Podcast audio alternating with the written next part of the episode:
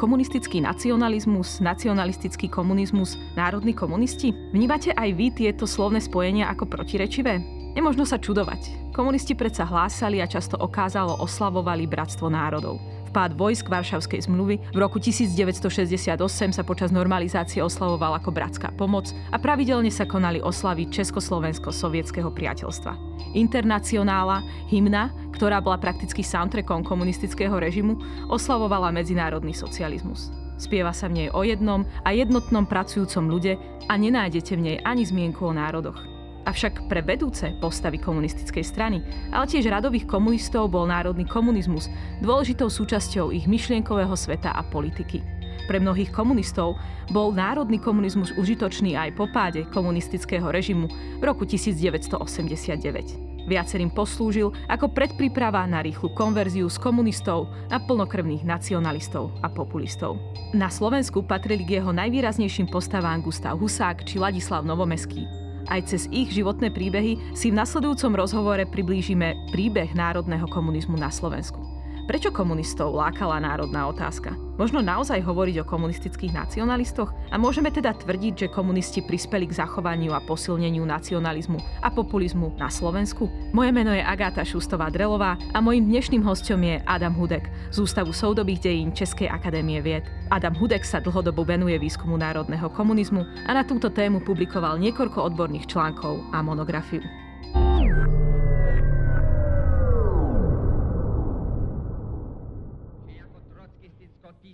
Sionističtí, buržázně nacionalističtí zráci a nepřátelé československého lidu, lidově demokratického zřízení a socialismu vytvořili ve službách amerických imperialistů a řízeni nepřátelskými západními rozvědkami protistátní spiklenecké centrum podkopávali lidově demokratické... Začneme zhruba uprostred príbehu národných komunistov vykonštruovaným politickým procesom s buržoáznymi nacionalistami, teda jedným z najznámejších politických procesov éry stalinizmu začiatku 50. rokov v Československu. V tomto procese boli súdení a odsúdení Gustáv Husák, Ladislav Novomeský a ďalší. Prečo komunisti súdili členov vlastnej strany práve za buržoázny nacionalizmus a akú úlohu v tom zohrával postoj odsúdených k národnej otázke? Na základe existujúceho výskumu môžeme povedať, že ten nacionalizmus, ktorý bol prítomný v myslení aj Novomeského, aj Husáka, jednoznačne nehral nejakú zásadnú úlohu.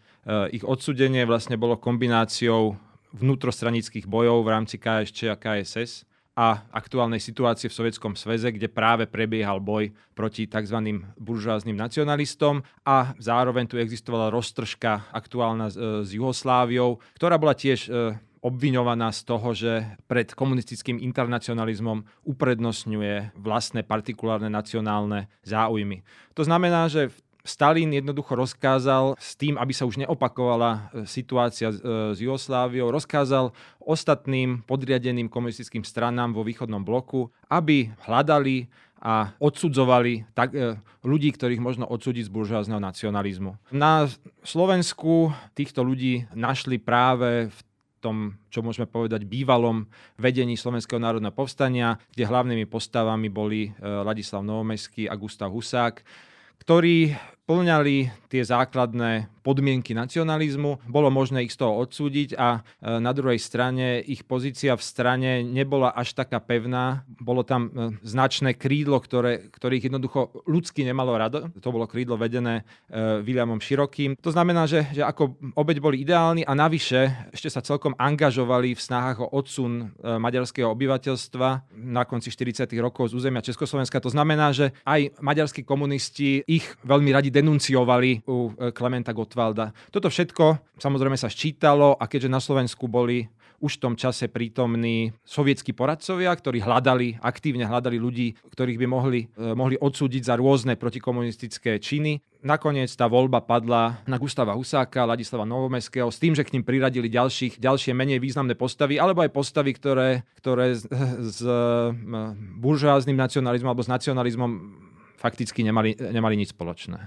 Čiže na jednej strane naozaj ten buržoázny nacionalizmus bol vykonštruovaný, na druhej strane sa ale zaoberali otázkami národa. Teda aká bola tá realita? Pozrime sa na ten začiatok ich príbehu. Ako sa vyvíjal ten vzťah slovenských komunistov k národnej otázke? Prečo slovenskí komunisti potrebovali vôbec národnú otázku? Prečo potrebovali sa nejakým spôsobom vzťahovať k nacionalizmu? Ono ten prerod bol veľmi zaujímavý, hlavne v prípade tej najstaršej alebo prvej generácie slovenských komunistov, kam patrí Ladislav Novomeský, ale aj Vladimír Clementis. Oni začínali ako veľmi presvedčení československí patrioti. Ich začiatky na začiatku 20. rokov sa niesli v tomto duchu. Československo je štát, ktorý oslobodí Slovákov. Slováci sa pripoja k rozvinutejším Čechom a tak sa pozdvihnú aj sami. Ten prelom nastal niekedy začiatkom veľkej hospodárskej krízy na konci 20. a začiatkom 30. rokov, keď sa ukázalo, že Slovensko má určité špecifické problémy, ktoré sa ťažko riešia na celonárodnej úrovni a potrebovala by špeciálnu politiku, a komunisti si to veľmi dobre uvedomovali, lebo v tom čase naozaj na Slovensku tá kríza sa prejavila naplno, bola to obrovská nezamestnanosť, obrovská chudoba a títo komunisti to naozaj videli a mali pocit, že nielen toľko kritizovaná buržoázna republika sa nestará o situáciu na Slovensku, ale nevejú posúdiť ani centrum komunistickej strany v Prahe. To znamená, že tie myšlienky sa začali formovať niekedy na začiatku 30. rokov a hovorili, že Československo by bolo dobré, keby Slovensko malo nejakú formu autonómie, nejakú formu autonómnej vlády, ktorá by mohla riešiť samostatné slovenské problémy, a ku koncu 30. rokov sa táto myšlienka už prerodila na nejaké základné volanie po federácii, čo sa potom stalo veľmi jednoznačným programom povstaleckého vedenia komunistickej strany, kde už bol tou vedúcou osobnosťou o generáciu mladší Gustáv Husák, ktorý sa tým svojim nacionalizmom alebo tým proslovenským nacionalizmom reálnym netajil už na konci 30.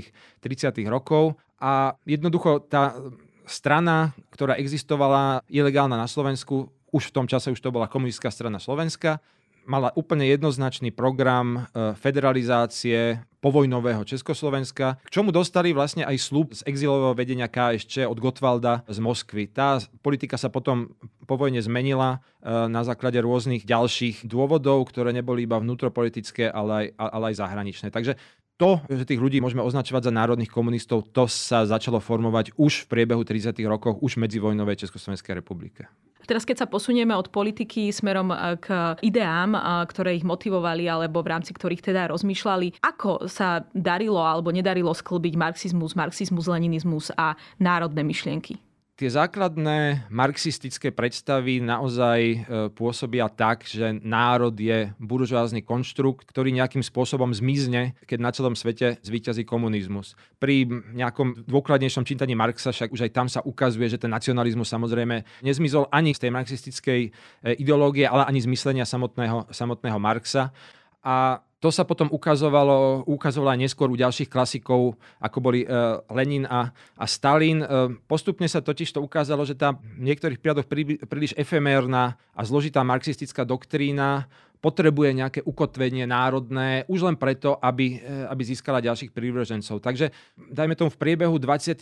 a už určite v 30. rokoch to prepojenie alebo to využívanie nacionalizmu komunistickými ideológmi bolo veľmi jednoznačné a završil ho vlastne už Stalin, ktorý jednoznačne prepojil komunizmus, respektíve bolševizmus s ruským nacionalizmom a v podstate aj v tom národnom príbehu sovietskom naozaj definoval tie tradičné nacionalistické kánony a prebral ich do toho marxisticko-leninského výkladu ruských, respektíve sovietských dejín. A vlastne, keďže sa to dialo v Sovietskom zväze, celkom automaticky túto myšlienku preberali aj všetky ostatné komunistické strany. V Československu sa to ukázalo pomerne jednoznačne už počas druhej svetovej vojny, keď sa ten výklad dejín výrazne nacionalizoval. Samozrejme, tá vojna to urýchlila, lebo naozaj bolo treba mobilizovať ľudí proti nepriateľom, v československom prípade samozrejme v prvom rade proti Nemcom, ale aj proti Maďarom, ktorí boli tradiční dediční nepriatelia, a komunisti veľmi šikovne využívali tieto staré nepriateľstvá, a po vojne tam už to, čo by sme mohli hovoriť nejaký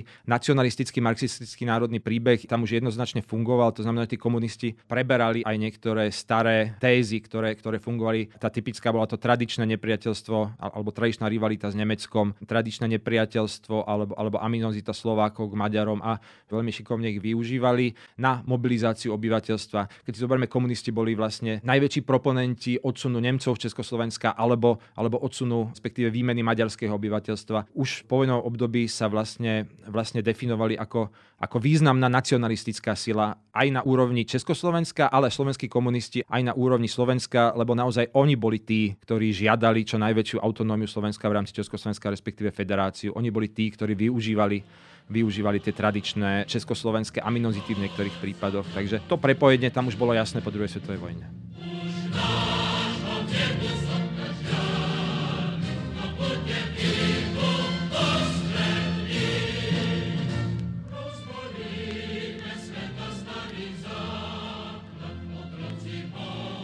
Pred pár týždňami bolo výročie začiatku Slovenského národného povstania, ktoré sa začalo 29. augusta 1944. Zhruba o mesiac neskôr, 24. septembra, píše vtedy ešte mladý Gustáv Husák do komunistického týždenníka Nové slovo oslavný článok na povstanie. A v tom článku je už zrejme, že komunisti si povstanie teda chcú privlastniť a Husák píše o povstaní ako slovenskej revolúcii. Prečo ten dôraz na Slovensku? A prečo ten dôraz na revolúciu? Pre komunistov to povstanie bolo veľmi dôležité a tá revolúcia z ich pohľadu to bola a oni to vnímali v dvoch koncepciách. V prvom prípade bola to revolúcia národná. Bola to revolúcia, kde sa národ postavil, lebo oni to vnímali, celý národ sa postavil proti fašistom a bojoval za svoju slobodu a bojoval za obnovenie Československa. Tento raz však už nie v tom predvojnovom centralizačnom formáte, ale ako federatívnej republiky, kde Češi a Slováci budú mať rovnaké postavenie, rovnaké práva národné. To znamená, že z ich pohľadu národné povstanie bola revolúcia národnej emancipácie Slovákov. Na druhej strane tá revolúcia bola aj demokratická a sociálna. To pre nich znamenalo to, že tak, ako to oni chápali, tá revolúcia vlastne znamenala odpor voči pôvodnému buržoáznemu štátu, príklon v tom čase ešte nie ku komunizmu, to ešte nebolo takto jasne formulované, ale k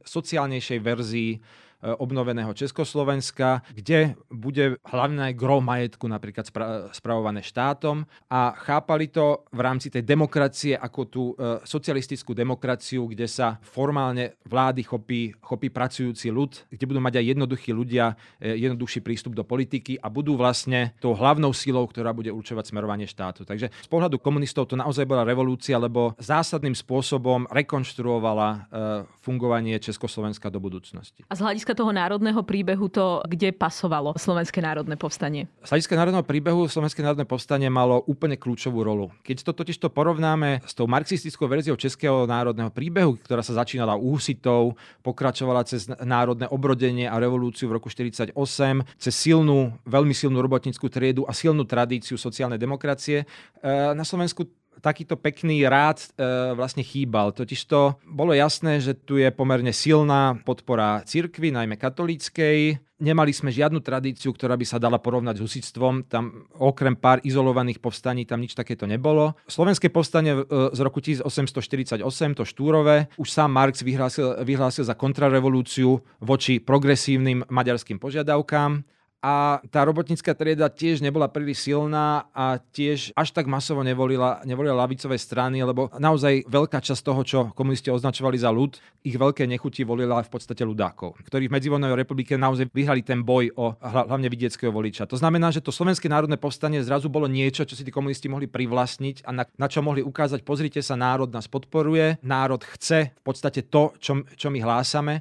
Takže v podstate až na Slovenskom národnom povstaní tí komunisti mohli konštruovať ten svoj víťazný národný príbeh, tú víťaznú históriu, kde mohli ukázať, že ľud sa za nás postavil. Komunisti vlastne teda tvrdili, že vytvárajú na jednej strane úplne nový národný príbeh, no zároveň nebol celkom nový, pretože vlastne preberali mnohé z tých mýtov, ako si spomínal, ktoré sa objavili už skôr, ktoré sa objavili teda už v 19. storočí a ktoré teda neskôr prebrali nacionalizmy ďalších ér, vrátane teda slovenského štátu. Mohli by sme teda dokonca povedať, že v niečom teda nepohrdli teda ani stereotypmi, ktoré využíval slovenský nacionalizmus počas slovenského štátu, ktorý komunisti považovali samozrejme za svojho úhlavného nepriateľa. Slovenskí komunisti sa považovali za víťazov nad práve režimom slovenského štátu. Úplne jednoznačne. Komunisti si veľmi rýchlo uvedomili, že aby to ich rozprávanie o minulosti naozaj bolo priateľné pre väčšinové publikum, tieto národné tendencie v ňom nesmú chýbať a to priznávali aj akademickí historici počas pravidelných porád už na začiatku 50. rokov. Takže naozaj komunisti sa obrátili k tej studnici národných mýtov, privlastnili si Veľkú Moravu ako už tradičný predobraz Československa, privlastnili si Cyrila Metoda ako ľudí, ktorí prišli z východu, priniesť alternatívnu, ľudovejšiu verziu kresťanstva, ako bola tá zlá nemecká, respektíve franská verzia. O tom, ako si privlastnili husitov, to je vlastne všeobecne známe, keď popredný ideológ český Zdeněk Nejedlý vyhlásil, že keby Hus žil v dnešnej ére, určite by sa stal komunistom. Neskôr samozrejme do určitej miery rehabilitovali aj povstanie v roku 1848. Vrátili sa aj k tej téze, ktorá už rezonovala v ľudáckej publicistike. Samozrejme, že to, že Slovensko potrebuje nejakú formu autonómie. Toto jednoznačne fungovalo aj medzi slovenskými komunistami, ktorí sa ale veľmi snažili, aby nejakým spôsobom vysvetlili, že oni nechcú to, čo chceli ľudáci, oni chcú podobnú vec, ale na úplne iných koreňoch. To znamená, že tam bolo veľmi dôležité vysvetliť, že slovenský štát bol projekt fašistov a slovenskej veľkoburžoázie, ktorá si chcela rozdeliť majetok, kdežto to, čo chcú komunisti, oni tiež chcú federáciu, respektíve autonómiu, ale na ľudovom základe, lebo ľud rozhodol, že takto by to malo vyzerať. Koniec koncov Gustáv Husák vo svojich pamätiach na SMP celkom jednoznačne napísal, že on v tom čase nepoznal nikoho, kto by rozporoval, že Slováci majú nárok na samostatný štát v tom čase. To znamená, že on to vysvetlil veľmi jednoduchým spojením. Slovenský štát áno, slovenský fašizmus nie. Aby jednoznačne vysvetlil, že tí komunisti sú za to, aby Slováci mali nejakú formu autonómie, ale tú autonómiu, ktorú ponúkajú ľudáci, respektíve pravicové krídlo slovenskej politiky, respektíve separatisti, to oni jednoznačne odmietajú.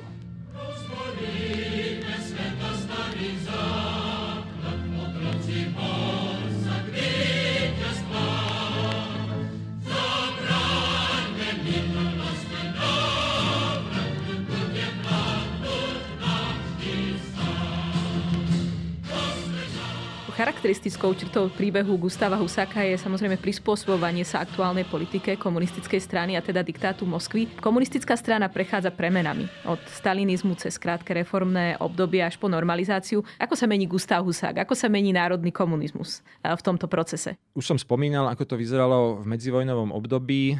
Ešte na začiatku prvých povojnových rokoch po druhej svetovej vojne to vyzeralo tak, že tí národní komunisti v tom čase už naozaj vedení Gustávom Husákom, ale aj Vladimírom Clementisom, ktorý bol minister zahraničných vecí, ten boj o svoju hegemóniu minimálne na Slovensku vyhrajú. To sa veľmi radikálne zmenilo po problémoch s Jugosláviou a potom ako začal v celom východnom bloku pohon na buržoáznych nacionalistov, ale aj na ďalšie tzv. Ideologické úchylky, ktoré boli spojené so Stalinovou predstavou zostrujúceho sa triedneho boja, keď bolo treba hľadať nepriateľov aj v rámci strán. To znamená, že ten politický proces, ktorý vlastne buržoáznych nacionalistov odsunul do väzenia, tých hlavných, alebo tých, ktorí boli spojení, ale menej významní, minimálne do ústrania, zhruba na 15 rokov zastavil akékoľvek predstavy o emancipácii slovenskej alebo o národných požiadavkách v rámci komunistického Československa. Táto vec bola vlastne tabuizovaná a kto niečo takého vyslovil, naozaj bol v nebezpečenstve, že bude odsúdený ako buržoázny nacionalista. Tá situácia sa radikálne zmenila po roku 1963,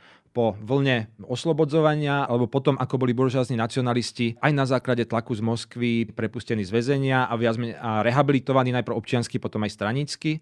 A títo ľudia sa vlastne okamžite znova postavili na čelo v tom čase už pomerne silného hnutia za to, aby Československo bolo federalizované, aby boli potrestaní ľudia, ktorí ich dostali do väzenia, aby boli vyvodené dôsledky z ich nespravodlivého procesu. A postupne v priebehu druhej polovici 60. rokov veľmi jednoznačne vyhrávali v liberalizujúcom sa Československu boj o verejnú mienku na Slovensku.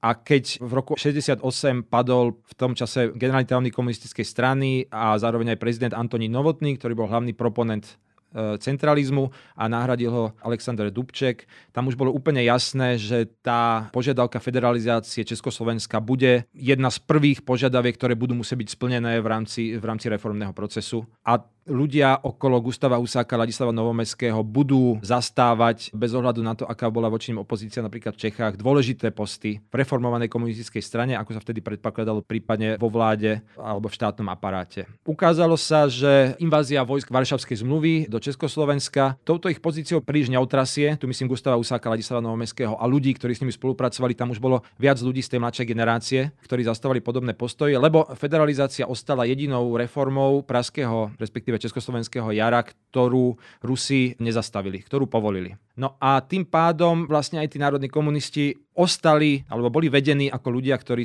sú verní režimu, ktorých netreba nejakým spôsobom perzekuovať. Tým pádom dostali nárok aj na vysoké pozície v normalizačnom Československu. To znamená, že to, čo predtým bolo, dajme tomu progresívne, emancipačné, sa v normalizačnom čase už naozaj stalo niečím, čo legitimizovalo normalizačné usporiadanie a vlastne stalo sa to niečím, čo vlastne podporovalo ten stav reálneho socializmu v Československu. A čo to teda znamená v praxi? V čom bol odlišný ten národný komunizmus normalizačný od toho národného komunizmu povedzme 40. rokov? Ten národný komunizmus 40. rokov bol niečím, čo bolo považované, alebo na čo sa dalo považovať za niečo také optimistické, do budúcna hľadiacu predstavu o novom svete pre Slovákov, o optimistickej viere v to, že ten socializmus, respektíve komunizmus prinesie obrovský rozkvet a zároveň bude saturovať národnostné požiadavky Slovákov, o ktorých komunisti hovorili, že sa vlastne opierajú na požiadavky už 19. storočia, že nadväzujú na Štúrovcov a všetkých týchto slovenských patriotov, ktorí hľadali nejakú formu národnej emancipácie Slovenska. V 60. rokoch ten národný komunizmus naozaj, alebo veľa jeho predstaviteľov sa dalo do služieb liberalizačných tendencií. To znamená, že ten národný komunizmus bol do istej miery vnímaný ako určité demokratizačné hnutie, ktoré spája národnú emancipáciu s demokratizáciou štátu. Ten normalizačný národný komunizmus sa stal výrazne konzervatívnym myšlienkovým smerom, ktorý podporoval existujúci stav. To znamená, že svet reálneho komunizmu aj s jeho obmedzeniami, aj s jeho prenasledovaním disidentov a podobne. A tvrdil, že socialistická federácia je to najlepšie, čo sa dá dosiahnuť. Je to federácia, ktorá síce nejakým spôsobom saturuje slovenské požiadavky, ale na druhej strane musí byť rešpektovaná vedúca sila komunistickej strany a existencia spoločných záujmov československej robotníckej triedy. Takže ten národný komunizmus, a tu treba povedať, že Češi nič také nemali, ten národný komunizmus vlastne sa stal legitimizačným hnutím, ktoré podporovalo existujúci stav a bojovalo proti všetkým tendenciám k výraznejšej zmene normalizačného Československa. Takou známou postavou normalizačného národného komunizmu je Vladimír Mináč. Vladimír Mináč používal ten termín plebejský národ. Môžeme si k nemu niečo povedať? Vladimír Mináč bol teda šéf Matice slovenskej počas normalizácie. Život Vladimíra Mináča bol naozaj v mnohých ohľadoch románový. On ako mladý študent bojoval v Slovenskom národnom povstaní, bol zajatý, dostal sa do koncentračného tábora Mauthausen a táto skúsenosť v ňom vyvolala celoživotnú traumu. Pridal sa ku komunizmu, naozaj bol autentický, sociálne založený človek. Prezentoval sa ako veľmi talentovaný spisovateľ. Jeho romány o Slovenskom národnom povstaní boli populárne aj medzi obyvateľstvom a už v 50. rokoch sa dostal do podozrenia z buržoázneho nacionalizmu, ktoré ešte nejak veľmi sa neprejavilo na jeho kariére, ale postupne sa začal prezentovať ako stále väčší a väčší, povedzme si to rovno, nacionalista naozaj. Ako začal byť stále viac a viac skeptický k možnostiam Československa, stále viac kritický k tomu, ako podľa neho Češi a slovenskí čechoslovakisti riadili štát. To znamená, že už v 60. rokoch sa prezentoval extrémne nacionalisticky, veľmi známa jeho poznámka, kde tvrdil, že masarykovský čechoslovakizmus mal pre Slovákov takmer genocídne črty, ktorá vyvolala obrovský škandál v druhej polovici 60. rokov a v podstate postupne sa z neho stal vlastne intelektuálny vodca tej mladšej generácie národných komunistov a postupne koncom 50. rokov sa stále prezentoval stále konzervatívnejšie a konzervatívnejšie. Bol výrazný kritik novej umeleckej vlny v 60. rokoch, bol veľmi, veľmi kritický voči modernému umeniu a tak ďalej a táto jeho črta sa stále zvyšovala alebo viac zvýrazňovala a za normalizácie sa stal naozaj intelektuálnym guru národných komunistov, bol ten, ktorý ktorý popularizoval už spomenutú ideu Slovákov ako plebejského národa, ktorý iba budoval, ktorý nikdy nebojoval, ktorý prežíval a z jeho mozolov vyrastali hrady a zámky. Ktorý nemal kráľov. Ani výrazných hrdinov. a naozaj vytvoril tú predstavu, že práve to Slovenské národné povstanie je najvyšší bod slovenských dejín, ktorý treba neustále oslavovať. A do určitej miery heroizoval na začiatku 70. rokov Gustáva Husáka, ale neskôr aj voči nemu vystupoval tak, že aj Gustáv Husák sa spreneveril tým pôvodným myšlienkám. On to tak aj napísal, že keď ho prvýkrát počul prezentovať prezidentský prejav po česky, vedel, že je pre ich vec stratený. To znamená, že on sa stal naozaj tým, ktorý niesol tú zástavu slovenského národného komunizmu až do roku 89 a tú svoju kariéru si do určitej miery podržal aj neskôr. Áno, tá postava Vladimíra Mináča nás vlastne celkom dobre prenáša vlastne z 80. rokov do 90. rokov. Ja, ak sa nemýlim, tak a vlastne on bol aj jeden z podporovateľov potom režimu mečiarizmu na začiatku 90. rokov. Pozrime sa na to, že teda ako sa darí národným komunistom a tam by sme už aj skončili našu debatu. Ako sa darí národným komunistom po páde komunistického režimu v tom 89. Národní komunisti po roku 89 do značnej miery stratili svoj monopol na vysvetľovanie slovenských dejín, alebo ten intelektuálny monopol, ktorý im umožňoval vysvetľovať realitu normalizačného Československa. Treba povedať, že väčšina disidentskej elity aj na Slovensku týchto ľudí nemala rada, pohrdala nimi, považovala ich za skutočných renegátov. To znamená, že niektorí sa snažili dostať medzi tie nové elity, čo sa im príliš nedarilo, lebo predsa len ten demokratizačný diskurs z ich úst vyzeral prinajmenšom nepatrične. Ale hneď ako sa do centra debát, a to už bola jar 1990, dostala národná otázka, vzťahy Čechov a Slovákov výrazným spôsobom sa aktivizovali. To bolo niečo, k čomu mohli niečo povedať. Paradoxne, oni boli tí, ktorí dokázali v tomto období využiť tie demokratické možnosti, to znamená zakladali občianske iniciatívy. Tá najznámejšia bola, myslím sa, volala Zvrchované Slovensko, ktorá vznikla už koncom roka 1990. A tieto znova obsadili Maticu slovenskú, o ktorú sa tí disidenti príliš nezaujímajú, lebo ju považovali za nejaký relikt komunizmu, ktorý aj tak nemá už význam. A títo ľudia naozaj videli vo Vladimirovi Mečiarovi niekoho, kto ich zjednotil a kto im dal budúcnosť, kto im ukázal, že oni môžu byť v budúcnosti znova zastávať to, čo robili za normalizácie, že znova môžu získať ten intelektuálny monopol na Slovensku, cez priateľné médiá, cez noviny, cez tie iniciatívy rôzne, cez spolky a tak ďalej. To znamená, že začiatkom mečiarizmu začal druhý život národných komunistov a mnohí z nich ho využívali naplno a naozaj v mnohých ohľadoch sa vrátili do tých svojich funkcií, ktoré museli opustiť po roku 89.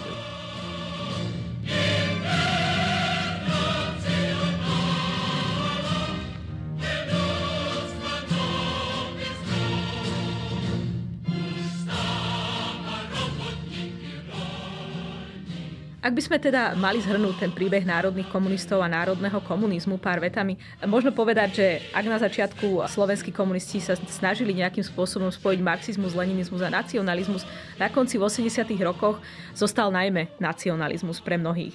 V každom prípade však v oboch prípadoch nadväzovali do určitej miery na minulosť. Napriek teda deklarovaniu a oslavám bratstva socialistických národov, slovenskí komunisti reproduktovali mnohé národné mýty, ktoré boli namierené proti iným národnostiam, a tak pripravili živnú pôdu pre náraz nacionalistického populizmu po páde komunizmu. Napokon nebude prekvapením, ako si spomínal, že mnohí bývalí komunisti sa teda aj vďaka národnému komunizmu expresne rýchlo premenili na plnokrvných nacionalistov po 89.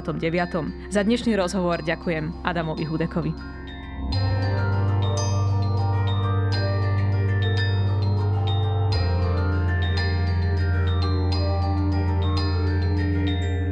Počúvali ste Dejiny, týždenný podcast denníka SME a Historickej revue, ktorý vychádza vždy v nedeľu. Nájdete ho vo vašej obľúbenej podcastovej aplikácii alebo na sme.sk/dejiny. Ak sa vám podcast páči, môžete ho v podcastovej aplikácii ohodnotiť, pomôžete nám ho tak dostať k viac poslucháčom a poslucháčkam. Ak nám chcete zanechať odkaz, napíšte nám na mail na dejiny@sme.sk alebo sa pridajte do podcastového klubu denníka SME na Facebooku. Som Agáta Šustová-Drelová a na tejto epizóde sa spolupodielal aj Viktor Hlavatovič.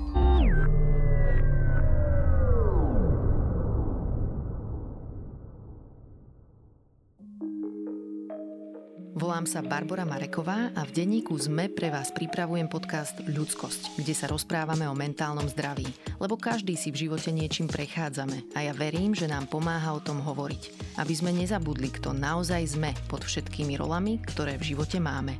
Podcast Ľudskosť vychádza každý štvrtok a nájdete ho vo všetkých podcastových aplikáciách.